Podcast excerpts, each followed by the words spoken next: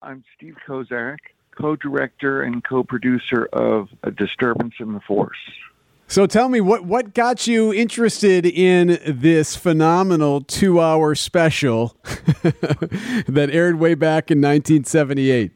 Well, I have a trade association um, for what I do. I'm president of a trade association of uh, footage people that are involved in footage and third party footage, third party content.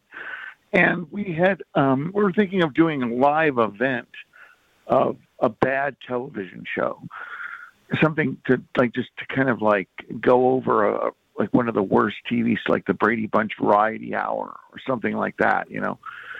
And as I started working on this, I started realizing that my father, who was a producer, uh, he used to produce those awful Bob Hope specials. Um, and he's passed away now, and he'll have to atone for that. Uh, so he he he produced all those shows, and because the Star Wars Holiday Special is more of a television show than a Star Wars project, there was all these people involved in it that I grew up with, and I just realized this like you know a couple of years ago. So I started reaching out and realizing, oh my gosh, the director was like a really good friend of my dad's, and all these people had kind of circulated the the business, gone from show to show. The, the you know the same people worked at the Bob Hope special, worked at Donnie and Marie, worked at the TV at the at the holiday special, worked on Sid and Marty Krofft's H and R Pufnstuf or whatever. I mean, just it's this very small world, and um, I knew I knew a lot of them, so that made it. Um, people I think were maybe a little bit more trusting to talk to me because uh, I was, you know, almost family to some of them. So, so, so a film like this, which obviously is, is tied to one of the most historic and iconic franchises in all of cinematic history, how did it become so poorly made? Wow, that's a well. There's many many answers for that, but um, I, I, think the the biggest problem that it had was that it um, it didn't really know what it was going to be. Uh, I think that Lucas and um, the director that he brought in was a high was a was a college buddy of his uh, that he kind of pushed into the role. And some of the, a couple of the writers were more into the let's make it an adventure show. Let's make it an adventure, uh, you know, almost kind of like, uh, I don't know if I'm dating anyone here, but almost kind of like Kiss Meets Phantom of the Park, which came out around the same time, which was the members of Kiss at Six Flags Magic Mountain. And there was this adventure with them. And they had some songs, I guess, at the end of it. But um, that is really the problem: is that they were they were they were interjecting with TV variety that had Bea Arthur and Harvey Korman and all these, you know, that, that was the that was the world of, of TV variety, and trying to make a, a trying to put them in that you know square peg into a round hole was really the issue. Um, there was other issues. There was one. There was the issues is that there was not really one person in charge. Lucas never really was in charge, although he was a lot more involved than I think he admits to. Um, but that was, uh, I would say that that's probably the, the biggest issue is that is that it, it just it didn't really know what it wanted to be. So when everyone started leaving the project and their time was up of it. It was time for the, the two people that were editing it were two variety show producers from Carol Burnett that had never edited before and acknowledged in the documentary. I mean, she's even crying on tape saying how she didn't know what to do. Uh, she was, you know, she was scared out of her mind. She never edited anything. And that's who put the whole thing together. So it was kind of a kind of a nightmare from the start. How was it perceived at the very beginning? Was there was there immediate criticism or backlash or I mean at the time Star Wars obviously still is hot now, but that's when it was super hot. Well, and I have a definite very specific opinion about that. I feel that the real uh, you know, there there's what happens is is that you know you're as Star Wars goes away, the, the Star Wars Holiday Special just literally disappears from the face of the planet. It's on a couple of people had recorded on Betamax, but that's pretty much it. It never repeats. It never it never re-airs. It's not included in any kind of a compilation that that uh, Lucasfilm is putting out. It just literally disappears off the face of the planet until it starts to slowly make its way back because of the advent of DVDs and they start selling copies at trade conventions and then with the internet and YouTube in 2005 all of a sudden it's made available by that time people are looking at it and it looks so weird but my my my theory is that it didn't I don't think it looked as weird to people who saw it in 1978 I saw it I didn't think it was that bad but we had low expectations for TV variety shows in 1978. You know, when I would, I remember if you remember the the prior year to the Star Wars Holiday Special, Smith Hemion, who was this production company, had done the David Bowie Bing Crosby special. Same people who put together the worst special of all time literally created one of the greatest television moments ever put on tape. I don't know if you agreed with that, but the David Bowie Bing Crosby moment is something that's to this day it gives me shivers. It's it's it's so amazing. Phenomenal what, what, song. they were able to yep. do. Yeah. Phenomenal. And just the, just bringing those two people together, like three generations apart. I mean, you know, and and David Bowie was so obscure at the time; it never appeared on television. And I guess what I'm saying is that there was this low expectation for variety shows because they used to like they'd throw in like well David Bowie for the little kids and we'll get Bing Crosby for the adults and we'll put in some old vaudeville guy for the older people and they they have this mixed demo because they try to get everyone in the family to watch so therefore everyone in the in the family did not no one got a 100% good experience they're watching like I watched because I watched my David Bowie thing and I got my two songs and then I moved on and then I went and, and left the room. Hmm. I didn't sit through anything else. So the same thing with the holiday special. I was watching because of Han Solo. I got to see my my five ten minutes of Han Solo, and I felt that that's all I was given. It was almost like you didn't really deserve more than that, you know. And so we got that, and I think that there was such low expectations people are just used to just not getting a 100 you know nowadays they would just do a david bowie special or they would just do it you know they would just give people what they want. Right. There, there's more niche programming.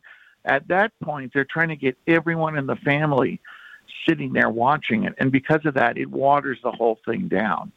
So i think that it was a, I, I don't think I think when people watch it now and, hor- and are horrified, they also, which is one of the point of the documentary, they also will be horrified when they watch the Brady Bunch Variety Hour and the Bob Hope specials. It was all awful television. I mean, it was all horrific. It was just so, you know, vaudevillian and, and slapstick and, and, you know, whatever. And then uh, the, the shame is my dad produced that stuff. So. well, I was, I was thinking about like the Star Wars thing. I was talking about this with one of my colleagues this morning that like Star Wars in general, everything seemed to work out. Like it, it almost is like the perfect story for Lucas and for everyone involved, you could argue, because like you know some of the silly ideas weren't that silly or they cut out some parts of just the the franchise of the movies and whatnot outside of the prequels. I'm just talking about the original three and what made them so special is that there really wasn't like that one dramatic dud or big mistake in those films. So maybe this was just that thing that there has to be something that went wrong. Maybe it's just this well and uh, mark hamill has said a couple of times that um, because you know Lucas definitely makes a point. I mean, if you notice, and I'm, I'm diverting here, but sorry, but Lucas every year after for the 45 years since this was produced, every time he talks about it, he talks about it more as it's you know, not something he was, you know, the first couple of years he was like, yeah, we made a mistake. Yeah, we should have known this. Then, like 10 years later, it's like, these guys were doing this show and I let them do this. And then 45 years later, he doesn't even remember who the production company was, what channel it was on. We just, it's this whole like, I don't even remember. And he was involved in it. He wrote a treatment for it, a, a horrific treatment that we explore in the documentary that includes Raquel Welch as an imperial spy. I mean, Lucas's treatment is so much weirder than wound up happening. but he did that. He he got his director involved. He um, he allowed his trademark. He, he allowed the show to happen. He sat in and, and talked to the writers. He came to meetings. He showed up with a a, a, a kind of a um, like a mock-up of that head thing that uh, the the mind evaporator that that the that the older Wookiee wears while he's watching the porn, right? I mean, he he created that. He brought it to a meeting, and and he also, most importantly, he he he convinced he convinced all the three main actors to be in the special against their interests. And so, for him to say all these years that he wasn't really involved in it is such a weak cop out because it's like you've had such successes. Just acknowledge that you were involved in this. Don't try to, you know. So anyway, I'm sorry, I'm diverting on that. You you you basically had asked um, about. Um, yeah, they allowed that one big mistake. Yes, yes, and and Mark Hamill makes a big point about saying, George, we got to really like acknowledge this. Like, let's just you know, it, it makes us look. Hum, it looks like it makes us look like we're like no one's perfect. Like everyone makes mistakes, and and we should just. And he said it several times that he's told George, we should just acknowledge it, and and it makes us look.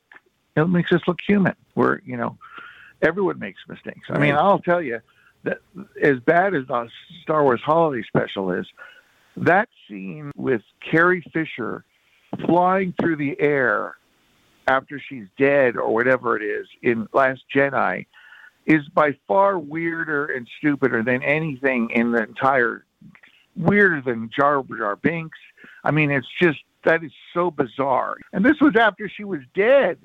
They didn't even need to keep her alive. Oh, so bizarre. All right. Uh, so, so I, I, I, should have asked this first, Steve. You are a, a, Star Wars fan. Would you consider yourself a pretty hardcore fan of the franchise? Um, you know, I think that's what kind of makes the project uh, south uh, a positive project that we are able to.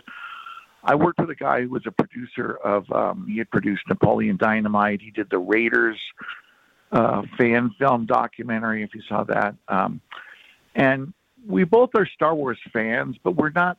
We're not nutty fans. You know, we're not obsessive fans. I did name one of my kids Lucas sorry. Wow. I'm guilty as guilty as charged. Um, so you're kind of a fan then. yeah, no, I am. I'm definitely a fan. I mean, I yeah, I mean, I I'm definitely a fan, but I'm not obsessive. I don't know anything about a lot of the the Star Wars lore, and I wrote a book about it as well that comes out in September, and that that I have to really explore stuff. And I, luckily, we were able to get some Star Wars um, aficionados involved. There's a guy named Kyle Newman who wrote and directed uh, Fanboys. If you ever saw Fanboys, great, yeah, yeah. great film. And uh, he was kind of like our our our nerd producer that uh, filled us in on everything. We had a couple of people like Kyle on staff, so. So yeah, I mean, I love Star Wars, but uh, not we. Jeremy and I, uh, the, the co-directors, we're not we're not obsessive we're not obsessed. All right, fair enough. Yeah. All right, before I let you go, I, I appreciate your time. Um, so we we we run this. Uh, I guess I'll call it a game. It's not really a game, but we do this thing called the five Q. So we ask five questions of our guests, and then we compare our answers with theirs. So if you don't mind, I'm going to rattle off a couple of questions, and if you could answer and give a a reaction to, and these are all Star Wars related. Um, okay. So here's uh, we'll start with this. Um, who is the most underrated character in the franchise? Underrated character. um,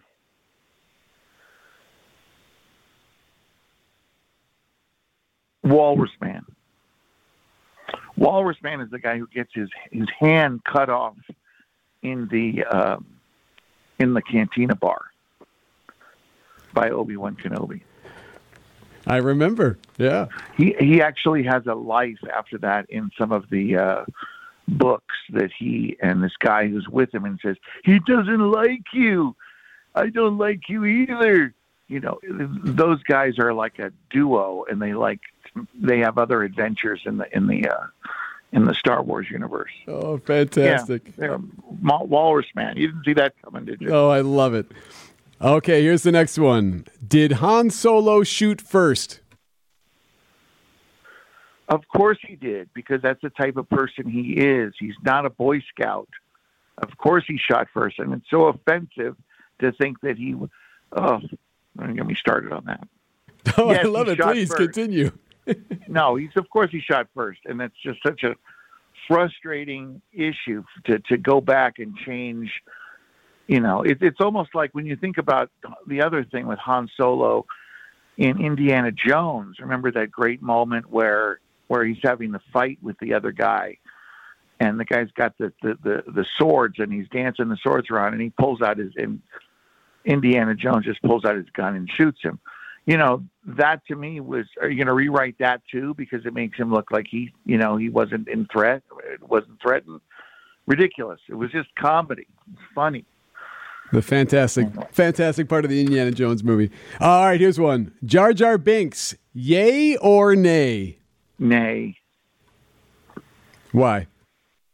Um, well, you know, there's a little thing in there, and and I I don't know if anyone knows this if you're a Star Wars huge Star Wars fan, but in in the second movie, uh, Attack of the Clones, there was so much hatred towards Jar Jar Binks. There is a shot when they're in the elevator where he kind of waves to the camera. He kind of looks at the camera as soon as he's in the in the comes into the story, and he kind of gives the. It's almost like he's giving the audience a little wink and some people had described that as being like, that was George Lucas's way of saying, "Hey, I'm not just just because you don't like him doesn't mean I'm going to listen to you 100%. I still have him in the movie. We've cut him out quite significantly, but he's still there. A little bit of a wink he gives the audience. Just turns his head to the camera and looks at the audience. So yeah, but yeah, that's uh, was the most ridiculous, uh, ridiculous, yeah, ridiculous I uh, heard a theory that um, maybe he was a Sith Lord trying to mess up everything. Oh, interesting. Interesting. Yeah, you can find that online somewhere, I'm sure. Okay. Huh. Next one Worst film of the nine film franchise? Um, this is an easy one Rise of Skywalker. Um, I remember I remember when I saw this movie. I have seven kids, six boys raised with this Star Wars, uh, all this stuff. So when the movies, when the when the last three came out, I mean, I was like ridiculous about like, well, I'm going to buy tickets. We're going to go to the El Capitan Theater in in Hollywood, which is an amazing old fashioned uh, restored theater and we're going to go out to dinner beforehand. I mean, I had this whole thing reserved. And I had a couple of my kids were actually living out of town at the time. And I'm just like, this is going to be great. And I, I was so anal about the whole thing.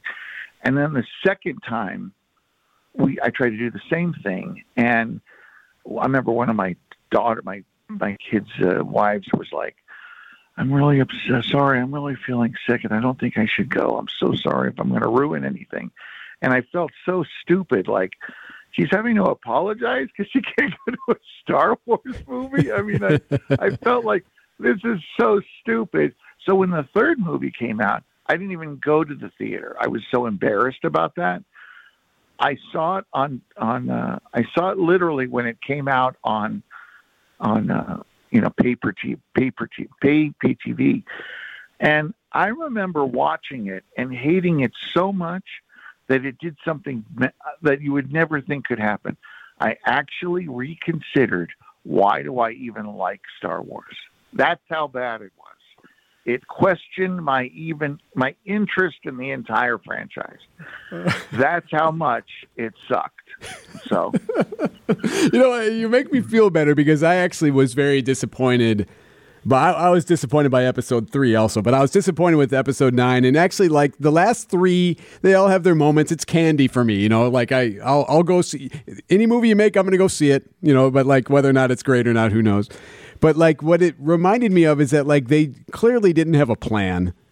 Yeah, and that just disappointed me that here you had this great opportunity, you can make a ton of money, and they had no plan for those three movies, or at least it didn't appear that way. Like the, no, the story arcs were all funky and silly, and no plan on what they were trying to do. I liked the I liked the first one, Seven. I liked that one a lot. I thought that was that was good. But the one I think that doesn't get the credit um, although I, I disagree with you. I think three was makes up for the fact the scene between Obi Wan Kenobi and um, and uh, Skywalker. Obi Wan Kenobi and Skywalker. Yeah. Yeah. Uh, when they're leaving each other, and he's saying, "I loved you. You were my brother." I mean, that to this day gives me goosebumps. That to me makes up for that entire horrific film. But that that saves it. But uh, I have to say, the one that misses that I think should be included in there is Rogue One, because I think Rogue One to me was the movie that I thought the prequels were going to be. Because when I remember when they were going to st- set the pre- prequels up, I thought, oh, you're going to explain to us ex- exactly right up to when Star Wars: A New Hope starts. That's what I want to see. Is the whole, the whole, this whole Death Star plan, is you know all that stuff that they've been talking about, and it's not even in any of the prequels. So I was disappointed that they didn't they didn't really bring it right up to Star Wars, and that's what Rogue One did. That's what I, I think Rogue One is one of the best. Oh, love Rogue for that One. Reason. Yeah. Uh, okay, next one. If you had to fly in a rocket ship, which pilot would you ask to fly you and why? Um, I'd probably ask Chewbacca uh, because I think Chewbacca is unemotional, and um, I would probably have more trust in Chewbacca because he was trained by Han Solo, by uh, by Han Solo, and um, yeah, I would say I'd have my faith in the Wookiee. Yeah. Oh, fantastic. Well, welcome to Milwaukee when you get here. Thanks so much. And I have to say, may the force be with you. Thank you so much. I enjoyed your show. Thank you. Eric, good day.